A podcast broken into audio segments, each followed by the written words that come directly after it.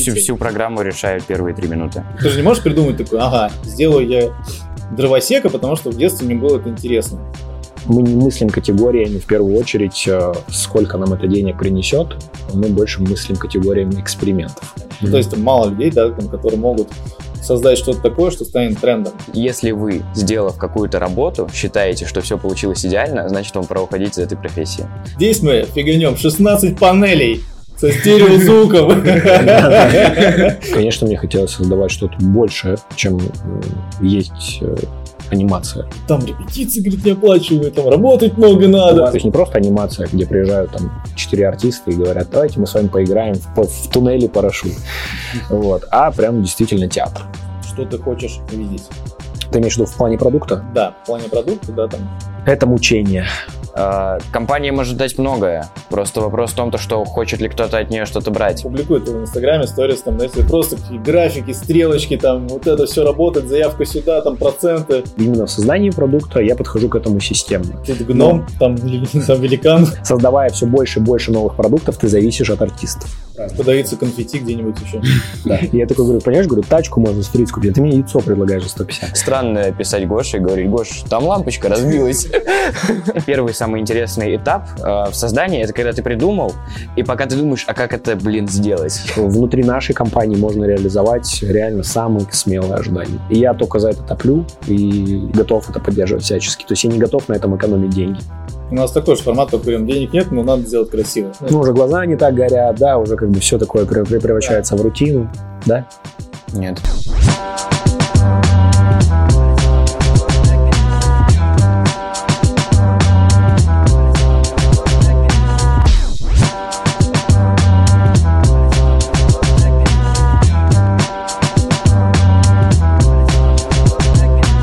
Добро пожаловать в IQ Talk. Это подкаст про ивент и про организацию мероприятий разного уровня и разного масштаба.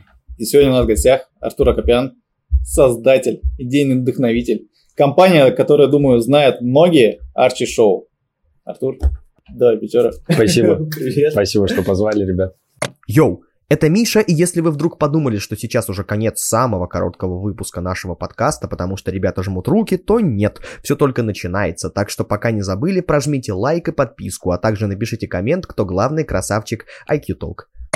Да, сегодня на самом деле у нас обычно идет формат разговора в таком русле, то, что мы спрашиваем там историю, мы спрашиваем там, как все начиналось, идеи и так далее и тому подобное. Но так как нам все-таки Артур не так легко будет выцеплять в последующем, поэтому мы решили все-таки для вас сделать такую полезную информацию и вытащить максимум, да, то, что Артур может дать каждому, и чтобы вы могли также применить это на своей истории. И сегодня мы поговорим конкретно про продукт. И если успеем, еще затронем тему команды, потому что именно, как я понимаю, да, ты считаешь, ну, я думаю, многие видят то, что это твои сильные стороны, сильные стороны именно Арчи-шоу. Продукт, команда. Ну, да. От, отчасти одно перетекает в другое. То есть продукт и команда, они очень сильно связаны друг с другом. Ну, начнем про продукт, я так понимаю. Да, просто, ну, нужно понимать, вначале это была такая история анимации, это какой-то год 16 наверное, 17 это была анимация, и потом это переросло во все такие крупные масштабные программы. Да, именно, наверное, тогда появилось понимание того, что нужно создавать какой-то продукт, который условно трудно будет повторить. Ну, если начать сначала, да, так немножко затронем эту историю, то когда еще я, будучи сам работал артистом в компании, которая занималась детским ивентом, они по большей части работали на потоке, а мне как более творческому человеку хотелось создавать что-то более интересное, более ценное. То есть не просто брать костюм, там, брать реквизит и ехать на площадку, а работать и переводить агентский процент mm-hmm. компании, а хотелось создавать чего-то большего. И вот в течение двух лет э, я просто понял, что это не сдвинется с мертвой точки, это будет и так дальше продолжаться. И, конечно, мне хотелось создавать что-то большее, чем есть э, анимация в классическом mm-hmm. виде. Вот. Тогда получается, ну вот какой вот первый да, продукт, который вы сделали, прям, который вот именно отвечал тому формату, который ты хотел увидеть? Ну, первоначальная задача была сшить костюмы, потому что это возможность работать на праздниках и зарабатывать какие-то первые деньги, чтобы потом их реинвестировать во что-то большее. Первые наши продукты, после того, как мы уже нашили первую какую-то большую более-менее партию костюмов, были вообще сделаны на коленке. на коленке из каких-то подручных средств. Мы всегда, точнее, я всегда думал о том, что важно создавать какую-то добавленную ценность к продукту, к тому, что мы создаем, добавленную ценность в плане того, что что ты еще можешь в продукт положить, что будет ценно для клиента. Угу. И то когда... есть помимо костюмов, да, там, то есть еще какая-то история должна да. быть. Да, да. Мы, ну, мы начали смотреть вообще, мониторить рынок и просчитывать вообще, что предлагают наши коллеги по цеху. И в общем и целом, понимая ценообразование программ, которые предлагаются на рынке, неважно каких, мы поняли, что мы за эти деньги можем дать больше ценности, чем предлагают наши конкуренты. Приведу вообще банальный пример. Возьмем какую-то тематику, неважно, там, супергероя Марвел. Клиент хочет заказать там, 5 аниматоров в этой тематике. И в совокупности, если разложить на 2-3 часа праздника, это получается такая немаленькая кругленькая сумма, потому что э, там есть сложные костюмы, такие как Железный Человек, там Халк, э, и прочие, mm-hmm. да, герои. Вот. И мы посчитали и поняли, что мы за эту, за эти деньги а, можем сделать полноценный сценарий, создать там полноценный квест, придумать какой-то интересный реквизит и за те же деньги продавать. Mm-hmm. Тем самым отстраняясь от наших коллег. По сути, так это все и началось. Ну, сначала мы делали, естественно, на коленке программы, что-то мы покупали там в Икее, что-то мы заказывали там э, в интернет-магазинах каких-то, то есть не тематические своими руками. А потом уже постепенно, когда мы начали зарабатывать первые более-менее на, ну, нормальные деньги, которые можно было инвестировать, мы начали делать спектакль. Mm-hmm. Первый Алладин был или у вас? Или... Первый спектакль у нас был «Холодное сердце», он до сих пор у нас работает mm-hmm. довольно-таки часто. Ну и вот потом мы начали штамповать эти спектакли, самые популярные тематики «Холодное сердце», «Аладдин», «Красавица и чудовище», э, «Парад Диснея», Алиса в стране чудес, ну, то есть самые такие востребованные тематики. Да, и вот эта добавленная ценность э, к каким-то обычным вещам, она сразу привлекла к нам внимание. То есть застроенная программа, поющие артисты, э, тематический реквизит, сюжет. То есть не просто анимация, где приезжают там четыре артиста и говорят, давайте мы с вами поиграем в, в туннеле парашют. Вот. А прям действительно театр. Конечно, мы закладывали туда в эти программы репетиции артистов и работу режиссера, но это дало свои плоды. И, по сути, тогда, когда у нас не было возможности там, в Инстаграме работать по бартеру со звездами, когда у нас не было возможности большие деньги в маркетинг инвестировать, мы инвестировали в продукт и просто публиковали то, что мы делаем. И клиенты начали к нам приходить, уходить от наших конкурентов, приходить к нам, потому что у нас более интересный продукт. Ну, то есть, получается, ну да, там, если так резюмирую, если раньше был формат, было куча героев, и они, в принципе, никак между собой не были взаимосвязаны, то есть, это один делает, это другой делает что-то, да, то ты, соответственно, сделал продукт, в котором все это взаимосвязано. То есть есть связь, все герои друг с другом аналогичны, вот, то есть это та же квестовая какая-то история, да, получается. Mm-hmm. Вот, то все одно из другого логично вытекает. Это круто. Так и есть, да. Но мы до сих пор э, этот э, принцип используем. То есть нам не интересно просто сшить костюмы, нам не интересно просто там заказать какой-то типовой реквизит, mm-hmm. мы всегда мыслим категориями, а, что мы можем еще добавить, добрать э, в какую-то тематику или программу, что будет э, ну, максим, максимально, как это правильно это выразиться, максимально релевантно по желаниям клиента. Вот так я бы сказал. Ну, это больше твоя история была, ну, условно, знаешь, есть у всех, эм, ну, многих, кто занимается организацией мероприятия, творческие люди, у них есть желание там реализовать какую-то там свою мечту, показать миру какой-то новый продукт, сказать, вот, я, посмотрите, что это есть. Или все-таки здесь бизнесовая история была больше? Вообще история была не про бизнес. Не, не про бизнес. Э, то есть я понимал, когда я всем агентам, с которыми сотрудничал на тот момент, когда я понимал, что я им скажу нет, мне нужно как-то выживать, то есть я им скажу больше, там, заказ мне не давайте, я теперь работаю сам на себя, мне нужно как-то выживать, то есть закрыть какие-то свои базовые потребности. У меня тогда потребности были вообще минимальные. Они и сейчас небольшие, вот, но тогда они были вообще минимальные. И, соответственно, я понимал, что да, мне нужен какой-то минимум, который бы я тратил на себя, то есть там платить за аренду за комнату, там какие-то расходы на транс- транспортная мобилка, покушать. А все остальное было желание сделать что-то большее, чем э, сегодня предлагает рынок. И до сих пор это такое желание, оно в первую очередь, то есть мы не мыслим категориями в первую очередь, э, сколько нам это денег принесет, мы больше мыслим категориями экспериментов. А давайте попробуем сделать то, чего еще нет, и посмотрим, что из этого будет. Вот. А, какие-то эксперименты не удаются. Очень много денег было просто выброшено на ветер. Ну, на ветер это неправильно сказано, скорее это было выброшено на опыт. Ну да. Да. А, Где-то он был совсем провальный, где-то такой, а что-то очень хорошо залетело. И до сих пор мы э, в нашей работе экспериментируем с этим.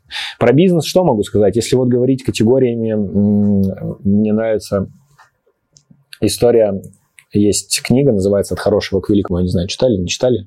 Мне кажется, да. Я просто на название не очень В общем, силен. э, там э, дядька, он выявил какие-то оп- определенные принципы в компаниях, которые смогли стать э, из, из компании, которая просто хорошая, стать очень, ну, такой величайшей компанией. И он там что-то полжизни своей посвятил э, на тему того, какие отличительные качества у этих компаний есть, и выявил там семь, по-моему, принципов. Один из принципов, который мне понравился, называется концепция ежа. Нет, я не читал. В общем, концепция ежа, еж, он такой очень понятный персонаж. У него есть одна функция, он ходит по лесу, кушает и защищается. Вот. И есть три круга, э, которые вот объединяют все то, чем мы занимаемся. Первое – это то, что нам действительно нравится делать.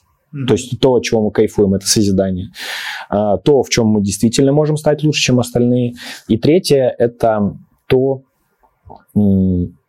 что мы будем зарабатывать с этого. Мгм. То есть экономическая модель наша. Ну и вот, как правило, когда мы именно мыслим этими категориями, это работает. А, Ну, то есть происходит какая-то магия. Понятное дело, что мы не можем заниматься благотворительностью и совсем не думать о том, сколько мы заработаем, вкладывая в те или иные продукты. А, Мы, конечно, об этом думаем, мы понимаем, для какой аудитории мы делаем эту программу. То есть э, это только мальчики или только девочки, или это больше какая-то универсальная история, которая будет на больших количествах праздников работать. А, Будет ли это интересно взрослым? Это тоже важно, потому что взрослые тоже тусуют на мероприятиях, они э, хотят тоже как-то участвовать в этом во всем. Вот. Мы это все учитываем, естественно, и сейчас уже, будучи 9 лет наша компания работает, мы уже при создании какого-то продукта и инвести- инвестировании в него, мы думаем вот обо всех этих составляющих, чтобы программа залетела, чтобы какое-то шоу прям залетело 100%. Офигеть. Да, то есть раньше мы такими категориями не мыслили. Раньше мы не понимали, что сделать мюзикл или спектакль – это не очень универсальная история. Почему? Потому что ну, не все хотят спектакль себя на мероприятии. Не все хотят полтора-два часа сидеть и смотреть. Мгм. Вот. Мы понимали, что такая очень узкая история. Если вот ребенок любит «Холодное сердце», то, то да. Слушай, а у вас получается, ну вот, если мы берем в плане мюзикл, да, Мгм. ты говоришь, вот полтора-два часа, они не интерактивные, получается? Нет, они интерактивные. Да. Ну, Да, то есть там есть сюжет, Мгм. есть сюжетная какая-то линия, м, театрализованное действие, потом интерактивная часть, и потом снова э, театрализованное действие до уже финала, до кульминации. Но все равно одно дело анимация, другое дело мюзикл. Посадить детей, ввести в курс дела, заинтересовать их этим сюжетом и так далее.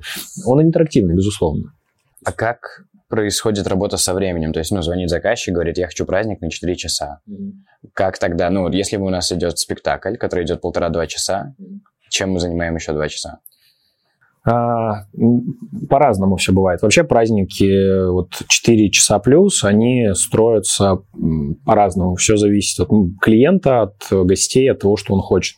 Э, Мы просто встраиваем спектакль в эти 4 часа таким образом, чтобы, допустим... Ну, у нас вообще, вот я сказал про добавленную стоимость, у нас практически во всех спектаклях, покупая наш спектакль, клиент получает помимо самого сюжета, он получает еще активности внутри. Какие? Мыльное шоу, научное шоу, это все интегрировано. Например, в «Холодном сердце» у нас Крестов, так как он ледоруб, он у нас проводит э, научное шоу тематическое с сухим льдом. И это тоже как бы добавленная ценность, добавленная стоимость. То есть нам не нужно отдельно включать э, научное шоу, чтобы заказать спектакль. Он уже включен. Мгм. Если мы говорим, допустим, про мюзикл «Русалочку», то там есть и научное шоу, и мыльное шоу. Мыльное шоу тематическое с э, русалочкой, Мгм. которая поет, там голос свой ищет в этих пузырях.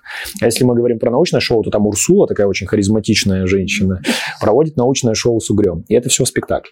Урсула очень крутая, мы... надо будет обязательно ставить фотографию. Да, Ира, привет.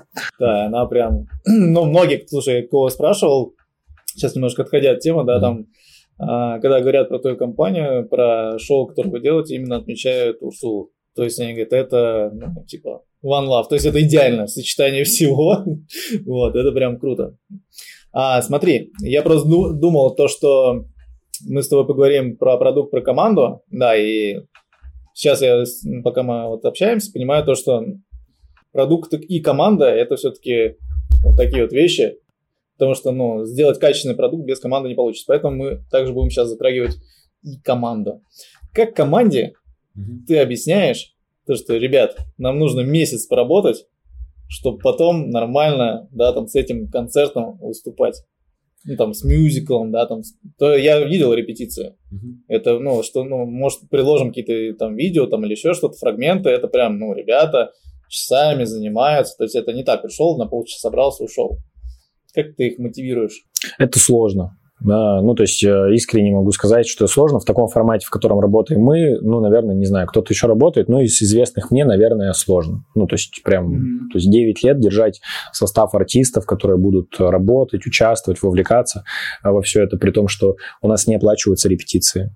Это наше я сейчас перебил, у нас буквально был до этого гость, вот, он сказал, пришел какой-то ну, там мальчик, девочка к тебе в компанию, и вот, и через 2-3 месяца ушел, там, типа, там, говорит, там репетиции, говорит, не оплачивают, там, работать много надо. У вас в гостях был? Да, не он, не он Но приходил, не да, он там, приходил, а через да? знакомого, там, какой-то это. А.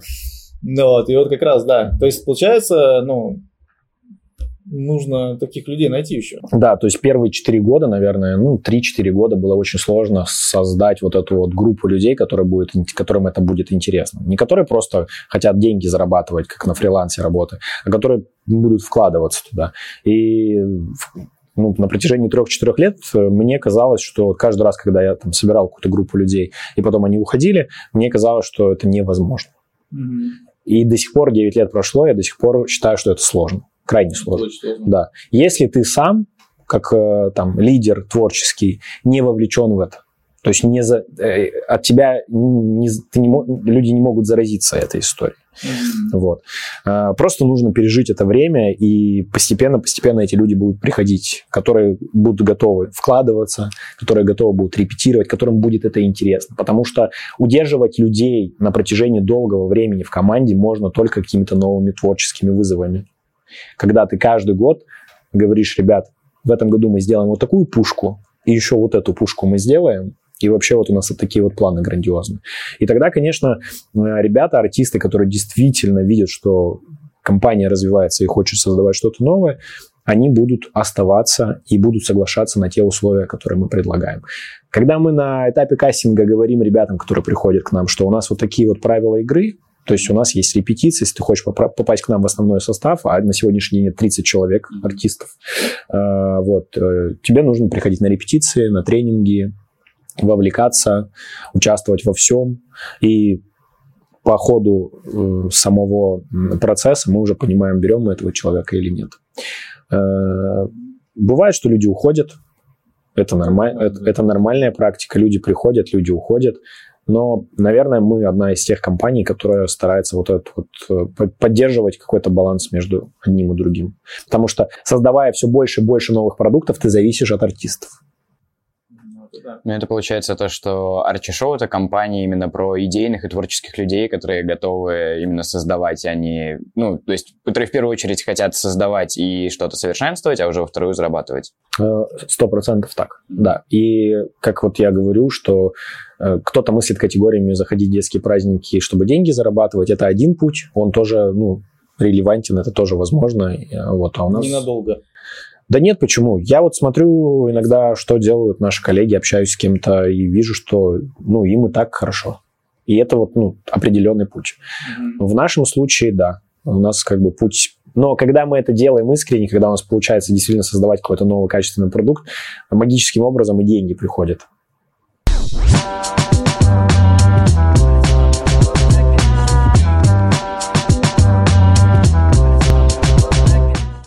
Ну, они, ну, смотрите, сейчас история это понятно, да, там ребята все верят, то, что знают, что есть э, Артур, он все там, все это работает, все это продастся, вот, и когда они там занимаются на этих репетициях, да, они понимают то, что да, мы это делаем, но мы потом будем с этой программой выступать.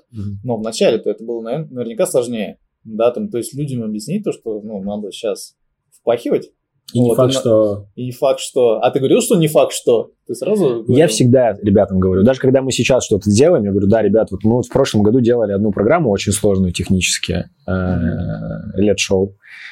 Мы там программировали костюмы, репетировали танец. Полгода, короче, мы ее строили. Да, ну реально сложно. Там каждая секунда времени, она была, ну, проработана. Вот 7 минут танец, но вложили мы туда очень много. И я говорю, ребят, ну это experience, реально. Мы не знаем вообще, залетит она, не залетит, будет она востребована, не будет. Вот. Но мы это делаем, в первую очередь, потому что нам кайф. Mm-hmm. Вот. Э, а тогда, если отматывая назад, э, да не знаю, вот просто приходили люди, люди, которые такие, блин, у вас как-то по-другому здесь все.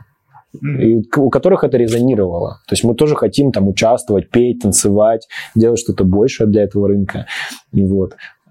Ну, это в первую очередь от тебя идет. Ну, просто, ну, объяснил, наверное, да, там, когда компания такая вот, как у Артура, наверное, как у нас в какой-то степени, то играет роль именно, да, личности, вокруг которых все собираются. То, что у тебя есть ты, у тебя есть Ира, насколько я понимаю, mm-hmm. то есть они такие близкие по духу. То есть люди, когда попадают в эту атмосферу, ну, если им, если они такие же, как вот эти вот люди, да, то им там максимально комфортно, они готовы там реально там и экспериментировать, и пробовать, и приносить идеи.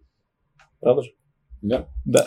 Но, ну да. Ну да. Не, не будем но если говорить про режиссера, э, то вот в какой-то момент, когда я понимал, что компания развивается, и мне нужно не только просто заниматься творчеством, но еще и бизнесовой частью, mm-hmm. потому что, ну вот, когда у тебя есть отдел продаж, тебе нужно не сливать заказы, не сливать маркетинговый бюджет, э, строить какую-то систему, следить за хозяйственной частью и так далее. Э, в какой-то момент я понял, что мне нужен режиссер, который будет, э, кто, с которым у меня будет химия, и у нас будет э, одинаковый взгляд на вещи. Вот именно в плане... Не будем бодаться. Да, мы не будем бодаться, и у нас э, будет э, какая-то синергия в плане работы. Ну, я, я много искал режиссеров. Очень много собеседований, кого-то даже взял, три месяца поработали, поняли, что не наше. Вот. А когда пришла Ира, я сразу все понял. То есть вот мы сидели на собеседовании, как сейчас с вами, и мы просто вот так разговаривали, я такой, да, ну, просто, знаешь, что-то внутри, что-то внутри сказал, да, э, этот человек с нами надолго пойдет. Так и случилось. Сейчас Ира уже как бы не выполняет функции режиссера, но тем не менее она с нами, потому что по духу мы как-то с ней схожи. Конечно, она взяла на себя большую часть именно создания команды. То есть первым таким драйвером, притяжением таких людей была она. Даже не я. Э, когда она, пришла, она похожа ну, похоже, вот это вот, ну, не знаю, как-то внутренняя история, внутренний мир. Да, да, да. То есть она тоже, она, она не готова ни за какие деньги делать какашку. Mm-hmm. Вообще ни за какие. Потому что совесть и чувство собственного достоинства дороже любых денег. Вот. Это, ну, это у нас не в первую очередь. А во вторую очередь она ну, классный режиссер, она классный коммуникатор, она классный оратор, у нее много классных идей, да, и она трудоголик, как и я. Поэтому это сработало. То есть тогда теперь мы немножко раскрыли, да, там про продукт. И все-таки интересно, то есть у тебя возникает э, мысль, точнее, первое, откуда возникает мысль того, что ты хочешь видеть? Ты имеешь в виду в плане продукта? Да, в плане продукта, да, там. Это мучение.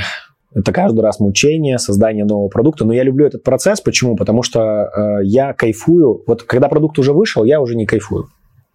То есть вот он уже пошел уже своим путем, он уже как-то работает. Понятно, что мы к нему возвращаемся, что-то обновляем, но э, путь от создания, от идеи какой-то, от какого-то образа, от какого-то референса до уже показа, до реализации, когда ты создал из ничего, из своей головы там или из каких-то примеров и референсов что-то ценное, э, он, этот путь невероятно удовольствие доставляет.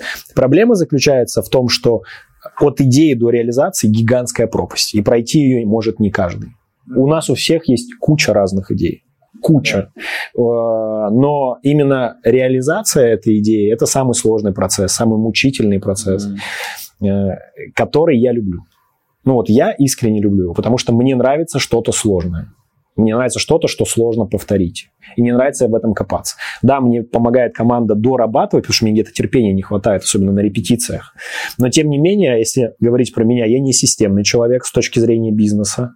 Вообще не системным. Это, это не кто, кто бы говорил. Это, это, это, это вообще не моя Просто вы поняли, что этого человека, да, там он публикует в Инстаграме сторис, там, знаете, просто такие графики, стрелочки, там, вот это все работает, заявка сюда, там, проценты.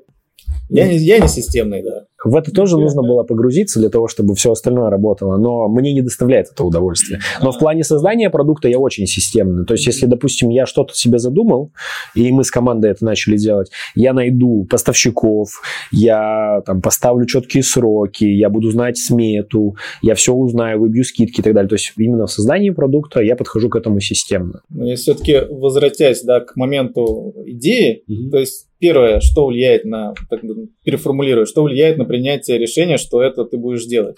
Первое, это коммерческая история, понятное дело, ну, там, наверное, как влияет.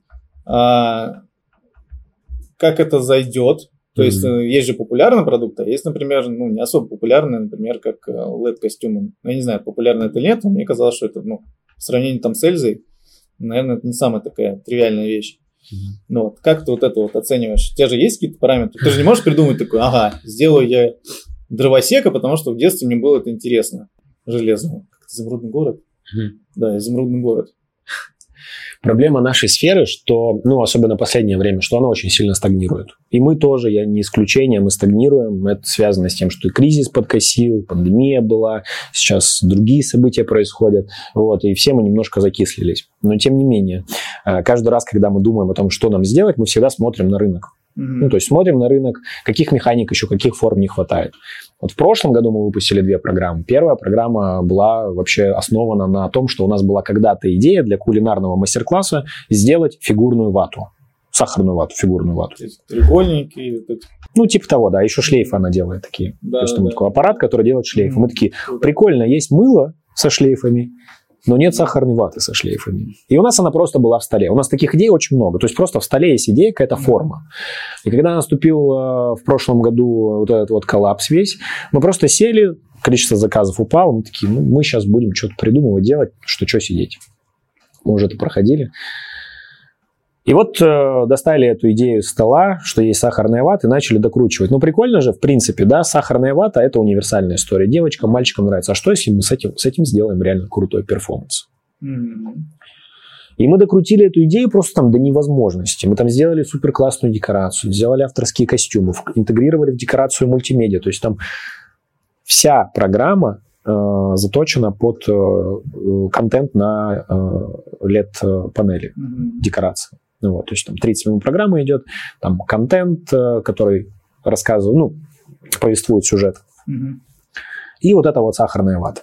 Потом добавили туда жареное мороженое, э, бар с напитками и так далее. То есть, вот отвечая на твой вопрос, чем мы руководствуемся в плане поиска какой-то идеи, мы смотрим на то, чего еще нет на рынке. Ну, слушай, такая стрёмная история. Что Ну, знаешь, когда... Ну, я просто где-то читал, ну, и к себе применял. То есть, когда ты смотришь, есть ли что-то на рынке или нет, ты в первую очередь должен себя спросить, а, почему нету? Mm-hmm. Ну, вот, а если этого нету, и я это сделаю, то, возможно, я там гений, да? То, что я сделаю именно те вещи, которые, ну, заходят, которые новые. Mm-hmm. То есть, там мало людей, да, там, которые могут создать что-то такое, что станет трендом. Вот в этом отношении нет такого страха, то, что, ну, Такая тонкая грань. А он, он всегда есть, но я говорю, что перевешивает интерес сделать что-то. Mm-hmm. Что-то, чего еще нет у остальных, во-первых. Во-вторых, просто вот, как бы, чтобы обернуться и сказать, вау, классно. У нас была просто идея с вот этим аппаратом, который делает фигурную вату, а в итоге мы это создали в такую форму, которая... Э, она зашла, во-первых, потому что мы понимали, что это яркая программа, она музыкальная, она с мультимедиа, она с мастер-классом по приготовлению мороженого. Мороженое любят все дети. Mm-hmm. Коктейли сладкие любят все дети. Э, шоколадный фонтан там тоже в программе есть. Это тоже все любят дети. И поэтому у нас... То есть мы не минимизировали, так скажем, риски, э, потому что все эти формы, которые были в программе, они уже есть, просто они немножко по-другому. Вот.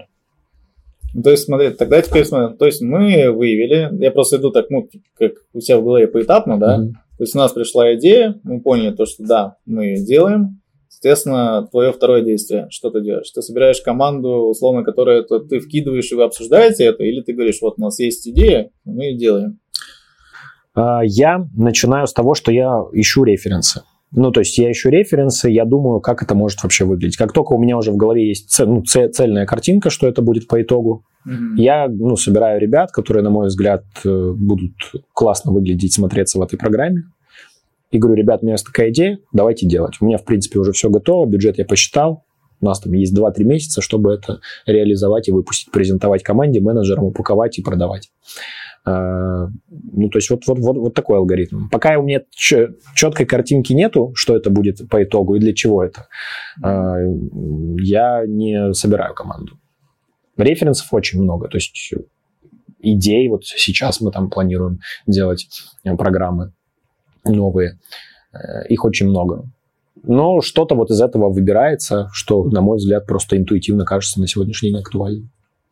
А, такой вопрос, а насколько много всего уходит в стол? Я просто, ну, я учился на режиссерском, и мы многие, да, мы многие сталкивались с такой проблемой, то, что самый интерес, первый самый интересный этап э, в создании, это когда ты придумал, и пока ты думаешь, а как это, блин, сделать?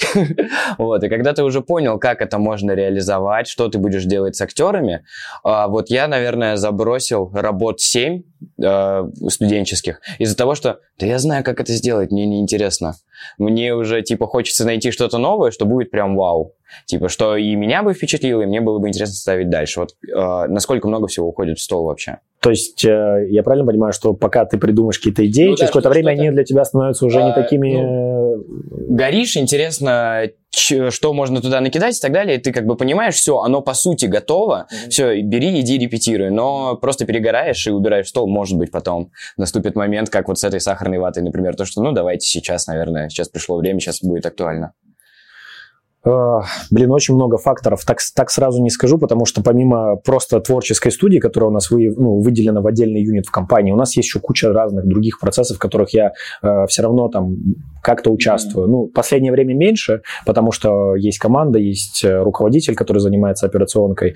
Но, тем не менее, до этого я вот между двух огней был. И мне казалось, что вот я могу сейчас вот это, вот это, вот это сделать, потом меня дергали куда-то в другое направление. И я, естественно, охладевал, забывал про эту идею. Идея людей очень много уходит в стол, и, к сожалению, не хватает времени параллельно с заказами, а у нас их много, э, успевать еще созидать. Mm-hmm. Что если мне сказали, так, год тебя никто не трогает, вот команда, вот ресурсы, все, делай. Тогда бы, конечно, эти идеи быстрее были бы реализованы. Вот. Но так как не хватает времени, ты все равно выбираешь из 10 идей там 2, угу. 3, и пытаешься их э, сделать в срок, там, в какие-то дедлайны, которые вы ставите с командой.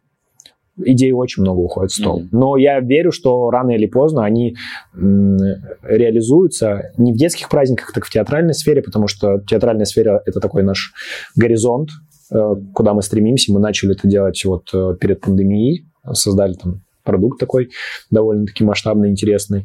И сейчас, создавая команду, создавая новые продукты, мы все идеи, наши наработки будем потом использовать на сцене уже на большой. Ну, как бы для нас это тоже важно. Поэтому я не расстраиваюсь, что какие-то идеи лежат в столе. Тогда смотри, у нас есть, окей, идея появилась, команду мы озвучили, то, что, да, ребят, там, мы хотим это делать, вы мне нужны в этом, а, да, там, процессе. В какой момент ты понимаешь то, что, в принципе, все окей, можно вот этот продукт выпускать на рынок?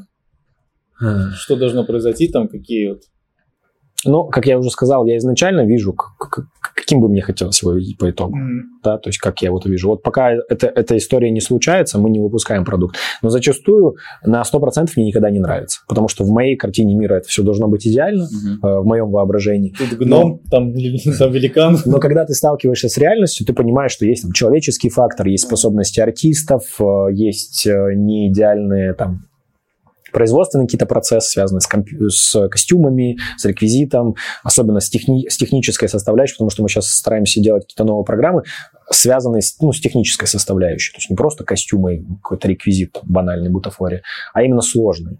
То есть лазеры, э, там, лето, тот же самый, мультимедиа и так далее. Поэтому выпускаем мы тогда, когда уже, ну, все, уже, уже как бы 90 ну, 5% хотя бы меня удовлетворяет, тогда мы это выпускаем. Ну, а ты у ребят не спрашиваешь, типа, ну что, готовы? Готовы. Внутренне выйти и показать все, на что вы способны. Э, Да нет, они и сами это видят. Мы же все, ну, все репетиции мы снимаем, чтобы у нас это все хранилось, э, чтобы мы потом, если, допустим, какой-то долгий перерыв, ребята могли посмотреть видео, восстановить там хронологию какую-то. Слушай, ну а ты вот говорил э, по поводу, вот есть реквизит, угу. есть э, костюмы.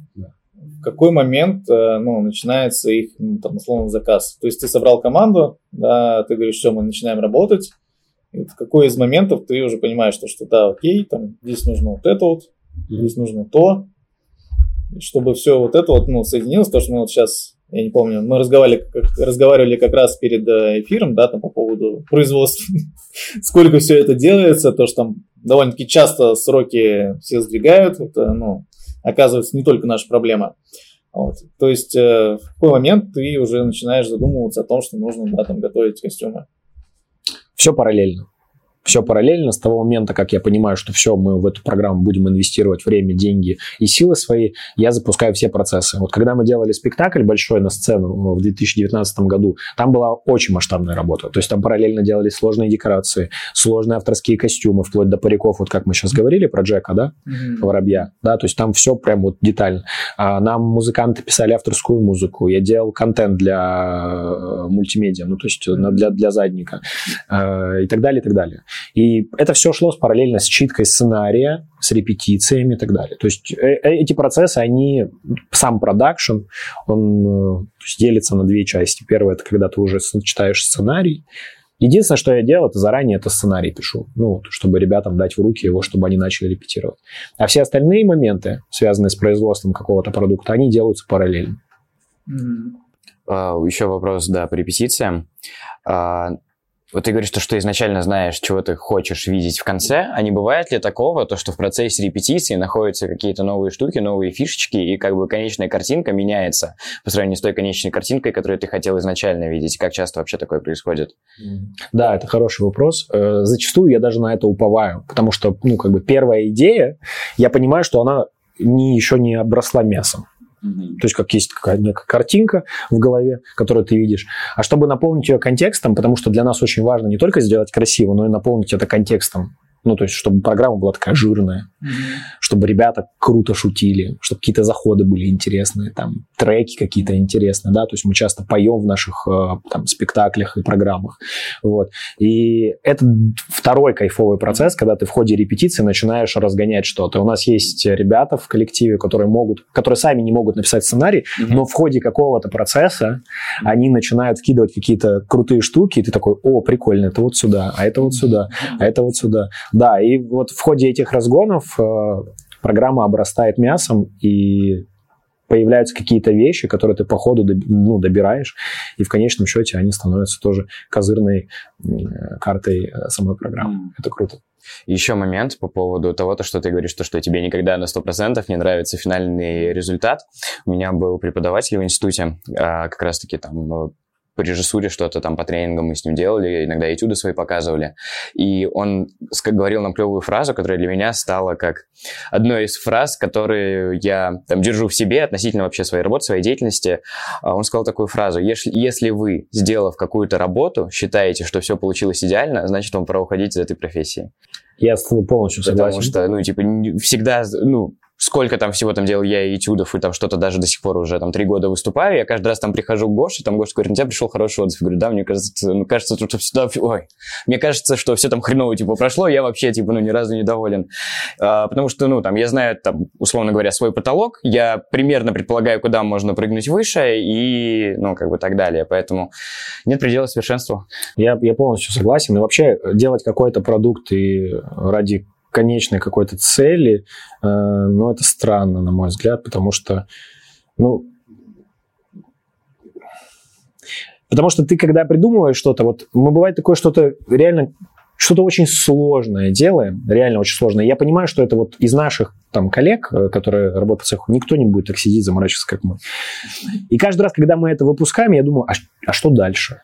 Да, то есть, и, э, неужели это вершина айсберга. Ну, знаешь, как это, можем... помнишь, это Vestus Customs? А здесь мы фиганем 16 панелей. со стереозвуком. Просто уже, знаешь, что такое, что прям бам. Смотри, у меня еще такой, ну, вопрос в плане, да, там вот это вот средней истории, ну, то есть, когда все это готовится, да.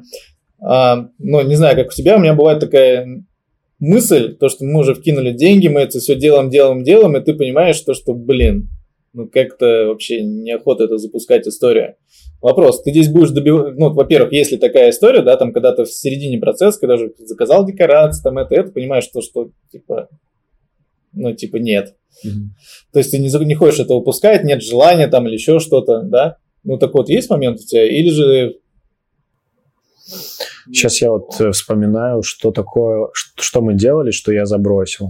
Ну, к, программ, к программам и шоу это, наверное, не относится. Просто были какие-то процессы, на которые я э, ставил. Mm-hmm. Ну, сейчас даже не знаю, какой пример привести. Бывает такое, что ты что, чем-то загораешься, а потом меняешь свое решение. Это нормально, я раньше себя за это критиковал. Но ты доделаешь до конца этот не процесс? Всегда. Не всегда. Ну, что касается программы, если мы четко уже решили, что мы что-то делаем, мы это делаем до конца. Неизбежно. Нет, все, назад пути. Э, но вопрос в том, что на, на этапе прото- прототипа этой программы, когда ты разрабатываешь идею, э, если ты в нее реально веришь, если ты уже со всеми ребятами, с командой пообщался, взвесил все за и против и понимаешь, что это круто будет, то ты обязан это делать в любом случае. И что касается творческих вещей, мы ну, 99% всегда доводим до результата. Ну, команда чувствует твой настрой, нет? Ну, она же считывает, когда ты такой, ну, видно же, что да, там немножко под, подсдал. подсдал. И они тоже могут так ждать. Ты вот этот момент как-то контролируешь? Не всегда. Есть какие-то программы, которые мы делали уже очень давно, и которые там сейчас уже не так, может быть, круто заходят, mm-hmm. их надо обновлять, мы сейчас этим занимаемся, то есть занимаемся апгрейдом каких-то программ, которые раньше работали, ну, на мой взгляд, более э, вкусно, чем сейчас. Э, бывает на что-то ты просто забиваешь, потому что у тебя куча других каких-то забот, хлопот в плане работы. Вот. Конечно, чувствуют. Mm-hmm. Тогда здесь такое, смотри, то есть у нас э, все, то есть ну, мы все про этап прошли, да, получается, идея. По созданию продукта. Да, то есть смотри, а еще такой момент, вот ты говоришь, я параллельно запускаю все процессы, mm-hmm. да? У тебя какой-то есть чек-лист по ним? Или это внутренний, то есть ты знаешь, мне надо туда отправить, сюда, туда, туда, туда, или же все-таки у вас это какая-то история прописана, то, что должно запуститься. В какой период, в какой момент должна запуститься там например, вот эта вот история? Угу. Ну, у меня это, если это, этим я занимаюсь конкретно, вот у меня бывают какие-то продукты, которые я вот, типа, их буду делать я чисто вот под, моим это все контролем mm-hmm. будет. У меня это все в голове, за 9 лет у меня уже как-то ну, знаешь, по наитию, ты уже закрытыми глазами знаешь, что тебе в первую очередь надо, ты знаешь производство, ты знаешь, кто тебе может те или иные фичи сделать, ты знаешь их э, дедлайны, ты знаешь, что они могут там где-то про правофлить какие-то, да, вещи, сроки. Ты это все уже, вот ты такой, там, вот это вот здесь, вот это вот здесь, вот с этими, там, нужно сроки больше закладывать, с этими, там, вот так мы поработаем. Поэтому у меня это как-то на, на подкорке. Чек-листа как такового нет. Ну, я, естественно, понимаю, что, какие элементы мне нужны для создания того или иного продукта. Вот, но какого-то такого регламента жесткого нет. А, а у режиссера? Ну, если честно, я по поводу Иры не знаю, есть ли у нее какой-то регламент. Мне кажется, у нее точно так же. А по ну, не, ну, не, ну просто ты говорил, что она сейчас этим не занимается, у вас же, получается, другой режиссер сейчас. А, мы сейчас ищем режиссера, mm-hmm. вот, потому что это очень сложный процесс. У нас на рынке нет таких специалистов. У нас просто их нет. Почему? Потому что мы первопроходцы, то, что делаем мы, никто не делает, во-первых, да, mm-hmm. это сложно. Это не просто поставить спектакль. Это работа с э, ребятами, в большинстве случаев не профессионалами, то есть не, не театральными актерами. А, это очень специфическая сфера в плане организации entertainment а, потому что ну, у тебя праздник, дети бегают, прыгают, им нужно там орать, э, не знаю, там, кушать пирожные. А, это такой своеобразный. Подавиться конфетти где-нибудь еще. Да. Поэтому у нас специалистов таких нету, и мы сейчас ищем специалиста активно. Ну, то есть с нуля ты как бы ну, не готов просить? Ну, основном... не с нуля, а, то есть есть, ну, условно, там, да, там, есть Никита, вот, да, ты все понимаешь, все, вы с ним совпадаете, условно, там, по внутренней какой-то истории, но понимаешь, что опыта там у него не хватает.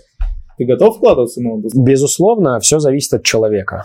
То есть э, сейчас, когда ну, собеседуя, мы уже за три месяца очень много людей просто отсеяли. А где ты их ищешь, кстати? Один, два, три раза объявления видел. Все возможные варианты. Телеграм, ВК, Headhunter. Регулярно у нас вакансия висит. Э, Инстаграм у себя в аккаунте. Я у себя в аккаунте иногда выкладываю, что мы ищем э, что специалистов. Я натыкался просто. Угу. Я понимаю, что таких специалистов нет. Нет людей, которые придут и скажут, вот у меня есть похожий кейс, как у вас, Mm-hmm. Я работал там в ивент-агентстве таком-то, mm-hmm. и вот э, я готов с вами работать. Таких практически людей нет. Ну, я не знаю, я не встречал. Поэтому я понимаю, что мне нужен человек э, с режиссерским э, складом ума, который понимает свою профессию, да, что такое режиссер вообще mm-hmm. в целом. Э, и при этом качества, которые есть в человеке, совпадают с нашим каким-то таким культурным кодом внутри компании. То есть человек... ну, человек, который готов, э, ну, как фанатик, э, создавать. Потому что, вот знаешь, я вспоминаю себя 9 лет назад, когда я работал в агентстве, мне очень сильно не хватало э, какого- какого-то окружения или команды, в которой была бы возможность реализовывать какие-то амбициозные проекты, которые тебе скажут, вот те деньги, сделай красиво. Мы, такие, мы такую возможность предоставляем. То есть э, внутри нашей компании можно реализовать реально самые смелые ожидания. И я только за это топлю и готов это поддерживать всячески. То есть я не готов на этом экономить деньги. У нас такой же формат, только говорим, денег нет, но надо сделать красиво. Они такие, ну, поехали. Видишь, у вас такая история, она, ну, так скажем, более консервативная, что ли. В нашем случае, к сожалению, уже без бюджета, без э, каких-то фич э, интересных ты не удивишь аудиторию. На самом деле, да, потому что я вот смотрю, думаю, ну окей, вот сейчас есть эти герои, есть Эльза, есть этот Капитан Паук. Ой, Капитан, Капитан Паук. Человек-паук, э, ну, Марвел. Короче, да, да, все вот это, вся вот эта история, и ты, ну, смотришь, понимаешь, что, ну, а что вы, как бы, дадите новое этому рынку. Потому что у нас научных шоу такая же история – то есть все программы, которые появились там с 2014 года, это наша программа. Любая программа, которую ты не возьмешь, это ну, то, что мы придумали. Никто нового, ничего не... Они даже спереть не могут. То есть я люблю, да, там, когда наши программы, ну, прут. Mm-hmm. Почему? Потому что я потом смотрю, что они там придумали. Ну, там прикольные подводки, какую-нибудь колбочку там добавить, знаешь, там. Но уже даже такого нету. То есть у нас сейчас скатилось все к трем шоу. Это азот, мороженое и сухой Все, добрый вечер, больше... А, Тесла. Ну, Тесла это физика все-таки больше. Mm-hmm. То есть что-то нового, как бы, ну... Ничего, ничего, мы с вами скоро поконкурируем. Конечно. Ну, потому Подписываемся все, всей командой. Мы, мы понимаем, что эта механика, эта форма, она будет. Вот мыльные пузыри, да? Как бы меня от них не тошнило да, но они будут, как бы не, не знаю, сколько времени, сколько времени они будут, потому что, ну, нас уже не будет, пузыри будут, Конечно. потому что это всегда доставляет какую-то, ну, радость детям, да, радость детям. Что с этой формой можно сделать интересное, во что ее упаковать и переобуть, так, чтобы это еще круче работало. Вот наша задача, вот наша, ну, как бы идея и наш кайф. И в скором э, времени мы сделаем что-то, то есть вот если раньше мы в спектакле запаковывали это, тематически это все обыгрывали, mm-hmm. то сейчас мы будем искать новые какие-то формы шоу, где будет там и Тесла, и наука, но в новой какой-то преобразованной форме, э, визуальной и контекстной. Это будет очень-очень здорово и своевременно.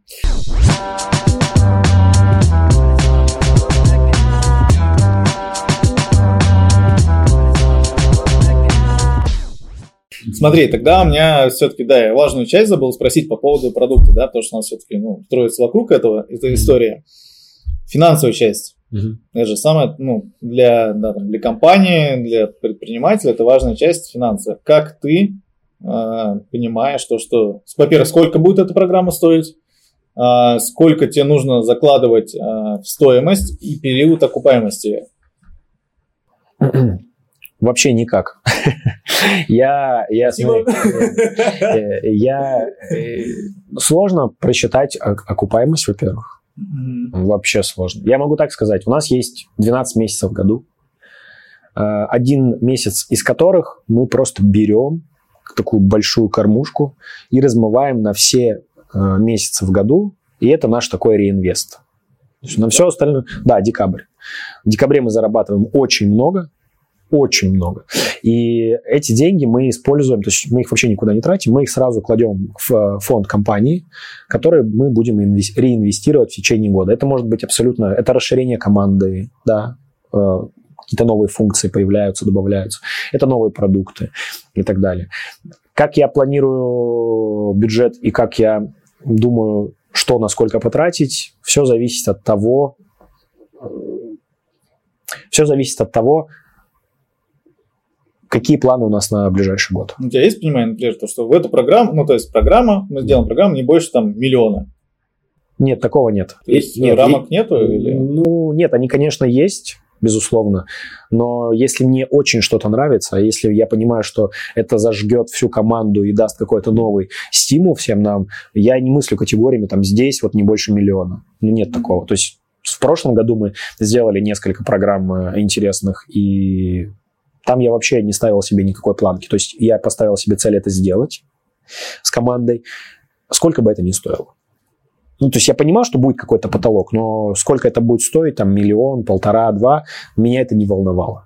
Меня волновало просто выпустить. Я понимал, что у меня есть подушка, в компании есть подушка, которую мы заработали в декабре месяце, она вообще неприкосновенна, эти деньги я не трачу ни на себя, там, ни, ни на что. Вот это деньги есть, и все, и мы их можем использовать. А уж про, про окупаемость я вообще молчу.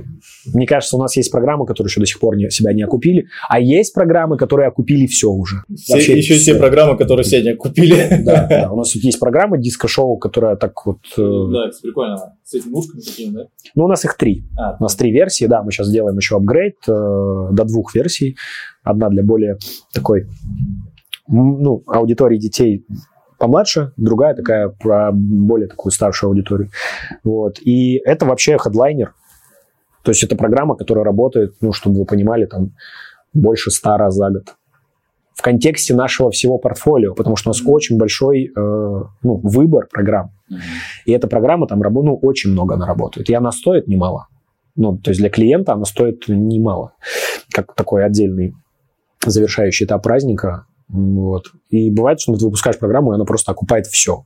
А бывает, например, там, не знаю даже какой пример привести, какой-нибудь сложный спектакль большой, э, который вообще может не окупаться 2-3 года.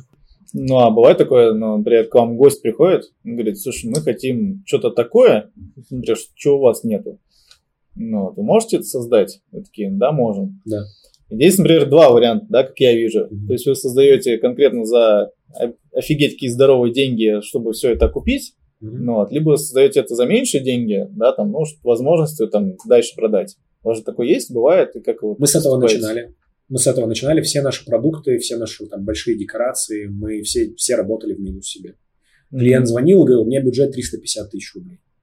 Мы понимали, что то, что мы э, ему предложили, стоит 600 тысяч. Mm-hmm чтобы сделать этот праздник, 600 тысяч надо заплатить. То есть он нам заплатит 350, а мы 250 еще свои вкинем. И мы шли на это, чтобы сделать этот кейс, а, чтобы сделать декорации, костюмы, э, репетиционный процесс организовать и уходили в жесткий минус. Мы делали этот кейс, э, снимали это фото, видео делали, выпускали, и потом дальше эта программа уже окупалась. Да, это, это и сейчас есть. Вот буквально не, там, не так давно ребята из Казани приехали с гастроли, там мы делали закрытое мероприятие.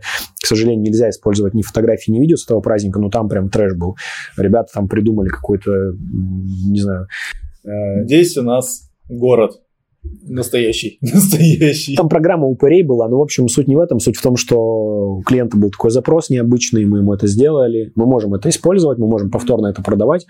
Э, и не могу сказать, что мы там прям много денег потратили на реализацию этого, но какое-то время было потрачено и творческой студии, и режиссера, чтобы эту программу сделать.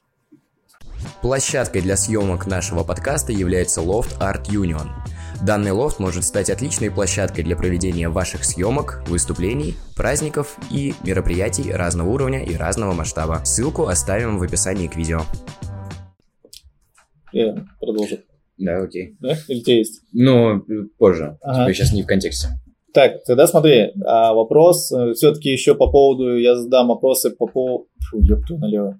Когда меня заживало. Это не вырезаем. Это не вырезаем. Это еще и лицо Да, да, я так видно. Голос Микки Мауса. По поводу оборудования реквизита. То есть, окей, ты там выбрал, то есть мне нужен здесь, здесь стол, здесь замок, здесь костюм. Ты это отправляешь на производство. Да. И тебе такие, ребята, ага, ну они там нормально там зарабатывают, можно им нормальный ценник дать. Или как они работают? То есть... типа, что мы хорошо зарабатываем. Да, да, то есть можно с ним и пожирнее снять. Есть такое, то есть у тебя есть понимание, что вот этот стол, да, там, ну, как у нас вот стол научный, не знаю, там видел, не видел, ну, наверное, не видел.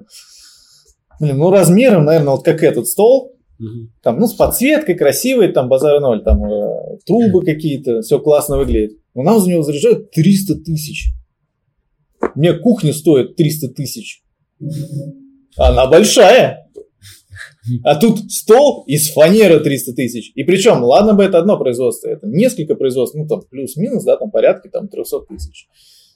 Ты вот с этим как-то борешься, объясняешь, что, что чуваки как бы, ну... Это неадекватно. Да.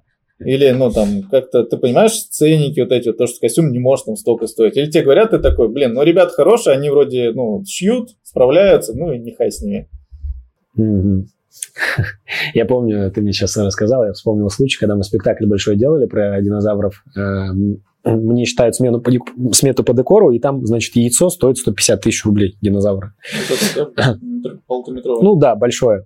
Я такой, я такой, блин, 150 тысяч. Ну, просто еще по тем, э, там, это 2018 год был, для меня, ну, 150 тысяч за яйцо, ну, неадекватная цена вообще была. Вообще неадекватная. И я девушке-декоратору скидываю ссылку на вторую, где тачка стоит 130.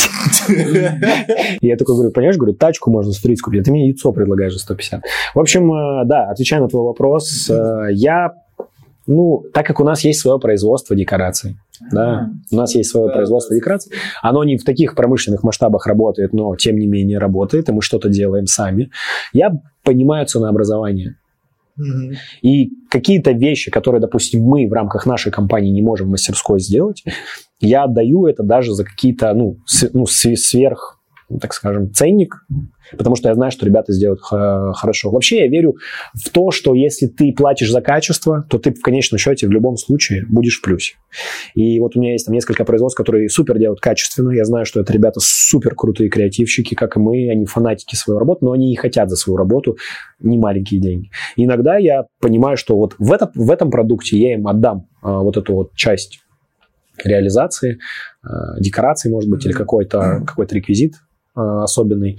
И мы это сделаем, и я знаю, что это в конечном счете выстрелит. Ну, то есть это вернет деньги и окупит. Поэтому... То есть ты с ним не споришь? Нет, ну бывает такое, но я стараюсь уважать так же, как вот у нас тоже бывают клиенты, которые говорят, это дорого. А вы с чем сравниваете? Mm-hmm. Да, первый вопрос. Ну, с чем вы сравниваете? Вы же не знаете, как у других. Сходите, закажите у других, посмотрите, какое у них качество, потом возвращайтесь к нам. Тогда можно будет сравнить. Вот.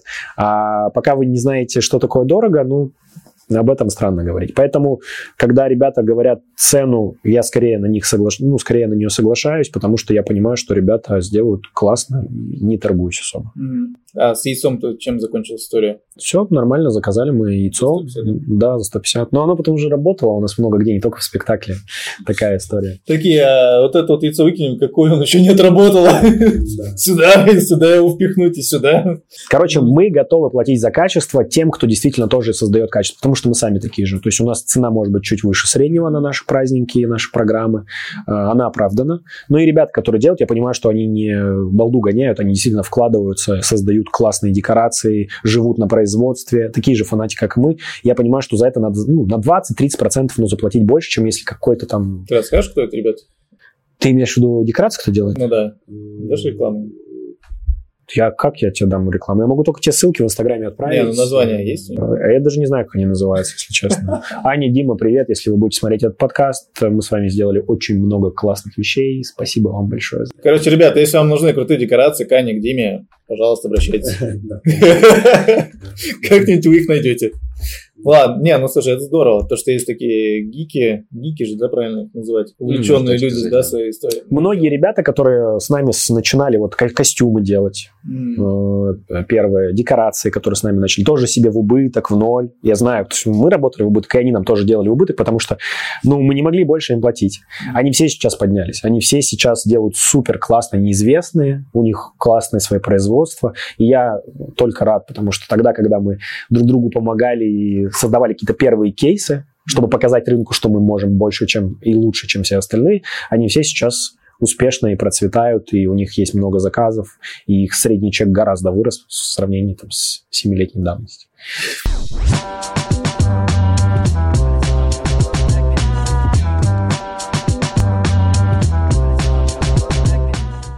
Ну, вот я многие с кем общался, то есть у нас там партнеры, в принципе, там есть пересечение по партнерам, и многие, да, отмечают качество программ, но в первую очередь они отмечают э, людей. Вот, то есть они говорят, да, есть там другие компании, у них там тоже есть э, хорошие декорации, там какой-то сценарий есть, но персонал, люди, которые приезжают, они прямо разительно отличаются, да, там от Арчи Шоу. Вот. Это, это очень важная составляющая, которая нас отли, от, отличает, но это правда. То есть я даже слово персонал для меня это очень сильно мне как ты их называешь? режет. Команда. Команда. Даже я даже не называю это мои сотрудники. Это, ну, для меня это вообще странная история. Мы здесь все, потому что нам нравится это делать. И каждый ну, делает то, что он любит, то, что он хочет. Мы здесь никого не держим. Да, у нас есть регламенты, да, у нас есть какая-то система работы, потому что когда ты растешь, когда у тебя в команде 50 человек работает, ты, ну, как бы волей-неволей должен эти процессы как-то систематизировать. Но в целом у нас нет такого в коллективе. То есть ну, то есть такое friendly, но есть какие-то определенные рамки. Супер friendly, рамки тоже есть. Мы принуждаем э, ребят эти рамки соблюдать. Ну, у тебя есть какой-то прямо фетиш на какие-то вещи, которые точно, ну, там, твой, да, там, аниматор, ты их аниматорами Артисты. называешь? Нет, Артистами? не, не, вообще аниматорами никого Вот, кстати, здесь, да, вот важная вещь, мы с тобой тогда встречались. А, ну, у нас, мы не называем, да, там, наших ведущих аниматорами, потому что мне, когда там, вот у вас аниматоры приехали, я говорю, они не аниматоры, они ведущие. Да, и у Артура такая же история, как бы, это артисты. Да, с самого, пе- самого первого дня. Но если у тебя, условно, такие, не стоп-слова, как это правильно назвать? Границы? Табу. табу, да, для ведущих, то, что они ни в при каких условиях не должны совершать. То есть, не знаю, там, у нас есть там условно опоздание. Это одна из, там, один из смертных грехов у нас. То есть у нас за полчаса до мероприятия ведущий должен быть на месте. Там это куча чек, вот этих вот сверок, да, то, чтобы они приехали именно вовремя. Ну, да, там по взаимодействию с площадкой тоже там довольно-таки жесткие там вот эти вот условия, да, там как они должны взаимодействовать. Они должны приехать, показаться, и все. Дальше менеджер, который на площадке, он понимает то, что приехали ребята, они все сами сделают. У тебя что-нибудь есть такое? Ну, прямо так, такое, ну, за нарушение этого они Что? понимают, что они получат Получат как? морально. Морально. Слушай, ну я против штрафов, я не знаю, если они у тебя в компании или нет, у нас их практически нету. По-моему, нет, да, у нас? Ну, у нас нету. Ну, в принципе, Да. да. То есть там, если можно считать то, что ты там сломал реквизит из-за того, что ты по, по своей личной вине, не как-то это случайно произошло. И, да, по-моему, даже по большей части случаев мы как-то с тобой договариваемся, то, что это либо история 50 на 50, потому что, ну, там, еще не факт, что это именно из-за тебя, то, что никто раньше там что-то не расшатал, чтобы оно сломалось именно на тебе, тогда это 50 на 50. А так, ну, условно говоря, ты там что-то держал лампочку, резко повернулся и долбанул ее об стену. Ну, как будто бы странно писать Гоше и говорить, Гош, там лампочка разбилась. Да, да. Если говорить про ну, э, моральные выговоры, как ты говоришь, да, таких в регламенте вещей очень много. Это и порядок на рабочем месте, это и процесс э, приема выдачи костюмов, это работа с костюмом и так далее. Очень много, это все в регламенте Ну, прописано. прямо такие вот, знаешь, то, что, ну, у меня есть, Неприемлемо ну, для тебя лично, да? для меня. Ну, в первую очередь, это открытость и честность, это то, что мы пропагандируем внутри компании. Как бы на протяжении 9 лет э, я не сталкивался с опытом разочарования в тех или иных людях, да, а они были, их было много. Какие-то были более такие, так, более щадящие, какие-то очень сильно выбивали. Ну, то есть, э, где люди просто там, воровали базу клиентов, э, обманывали и так далее. Ну, всячески, всячески разные вещи. Но несмотря на все это, изначально было принято, при- принято решение вести открытость э, со всеми. То есть все обсуждения открыто, ник- никто ничего друг от друга не скрывает. Естественно, это для меня очень важная история. То есть честность и открытость внутри коллектива, когда ни я, как руководитель, ни ребята ничего друг от друга не скрываем. Все как есть на духу. Вот. Если вот эти рамки переходят, э, ну, кто-то переходит эти рамки, то это, ну, это сразу же, люди знают, что это сразу же мы прощаемся. Мгм. Сразу же. Ну, то есть, если он что-то там с коммуни сделал, где-то что-то там подспер. Ну нет, скоммуниздил, подспер я такого вообще не Это помню в нашем памяти. Я имею в виду про какие-то э, истории из разряда ты работаешь в основном составе, если ты хочешь там уйти работать в какие-то другие компании, пожалуйста, приди об этом скажи. Mm-hmm. Скажи там, ребят, там мне здесь стало неинтересно, или я хочу больше там в свободном каком-то плавании находиться, приди об этом скажи. Не надо делать это за глаза, потому что если мы это узнаем, это будет неприятно всем. Второй момент, который очень важен, это э, мы даем контакты клиентов всех нашим артистам. То есть мы не скрываем базу клиентов. У них у всех есть номера наших клиентов. Они могут созваниваться с ними, э, могут даже, там, не знаю, клиенты могут сами через год написать аниматорам, типа, здравствуйте, вот вы у нас были, не можем найти номер компании, там, приедете к нам и так далее. Э, и артисты знают, что если они будут с клиентом напрямую взаимодействовать э, без предупреждения, ну, ну, обходить компанию, то это тоже табу. Ну, это как бы здравый смысл.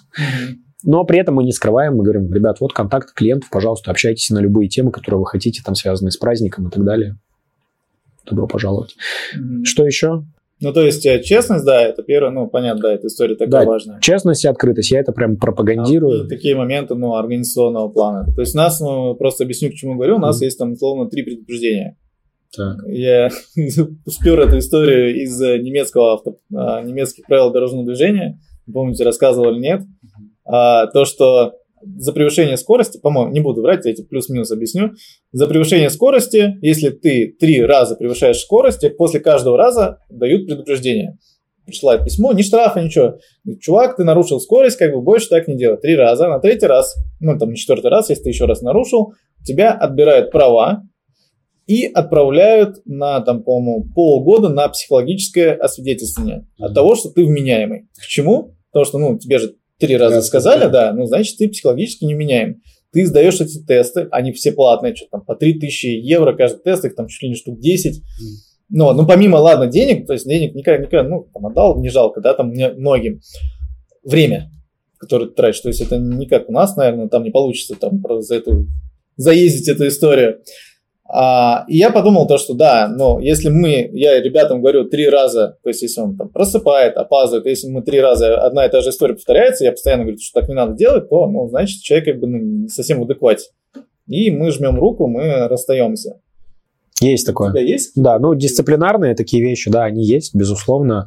Э, ну, нет такого, что прям три предупреждения, но если мы видим, что у человека тенденция опаздывать на репетиции, задерживать этот процесс, опаздывать на праздники, э, просыпать и так далее, да, то есть есть какой-то определенный предел, когда мы уже понимаем, ну, все, человек не слышит, mm-hmm. и такие кейсы тоже бывают раз в год, ну, один, может, бывает такое. И бывает такое, что мы прощаемся с очень талантливыми ребятами которые ну, да. супер талантливые, с которыми было супер много разговоров, объяснений, что так нельзя, понимаешь, ты разлагаешь атмосферу в творческом коллективе, особенно если это артисты такого такого основного основного состава старички, которые позволяют себе показывать такой пример для новеньких ребят. Просто у нас, кстати, вот было по поводу примера, у нас до тебя был молодой человек, ну, ладно, mm-hmm. Антон, вот назовем его. Человек Антон. Да, вот, и как раз э, как раз я когда его первый раз увидел, у него была такая, как бы он звезда, ну это видно, да, звезда, то есть он чувствует себя звездой, и в плане э, руководителя, да, там, ну то есть какое-то есть непослушание, то есть, ну, понятное дело, он все это знает, вот, но есть молодые ребята, которые смотрят на него и такие, ну, а как бы можно, наверное, так себя вести, ну вот, это расхолаживает. Вот ты со звездами как работаешь? Уважаемые, наверняка там есть все-таки такие, ну, там, звезды, ну, понятное дело, там, есть основной состав, но все равно даже среди основного состава есть там, ну, условно, там, рангом выше. Я за здравый смысл. Вот всегда стараюсь придерживаться, придерживаться здравого смысла. Понятно, что для кого-то он субъективный, а, но здравый смысл заключается в том, что неважно, сколько лет ты работаешь в компании, я в первую очередь своим примером ну, показываю, что я же не звезда тут, я же там с вами не общаюсь как какой-то там супер босс. Я точно так же там выполняю свои функции. Если за мной, за мной есть какая-то ответственность в тех или иных направлениях компании, я их выполняю. Да, я не опаздываю на репетиции, если я участвую в репетиционном процессе, я там не, не опаздываю на мероприятия и так далее. То есть наверное, своим примером. Mm-hmm. Вот. И если человек этот пример не считывает, значит, здравый смысл это не про него, скорее всего. В основном, большая часть ребят, которые уже со мной 6 лет работают, это все ребята про здравый смысл. То есть, э, да, мы можем там за пределами работы там попить кофе, что-то посмеяться, поржать, но если мы на работе, то мы на работе.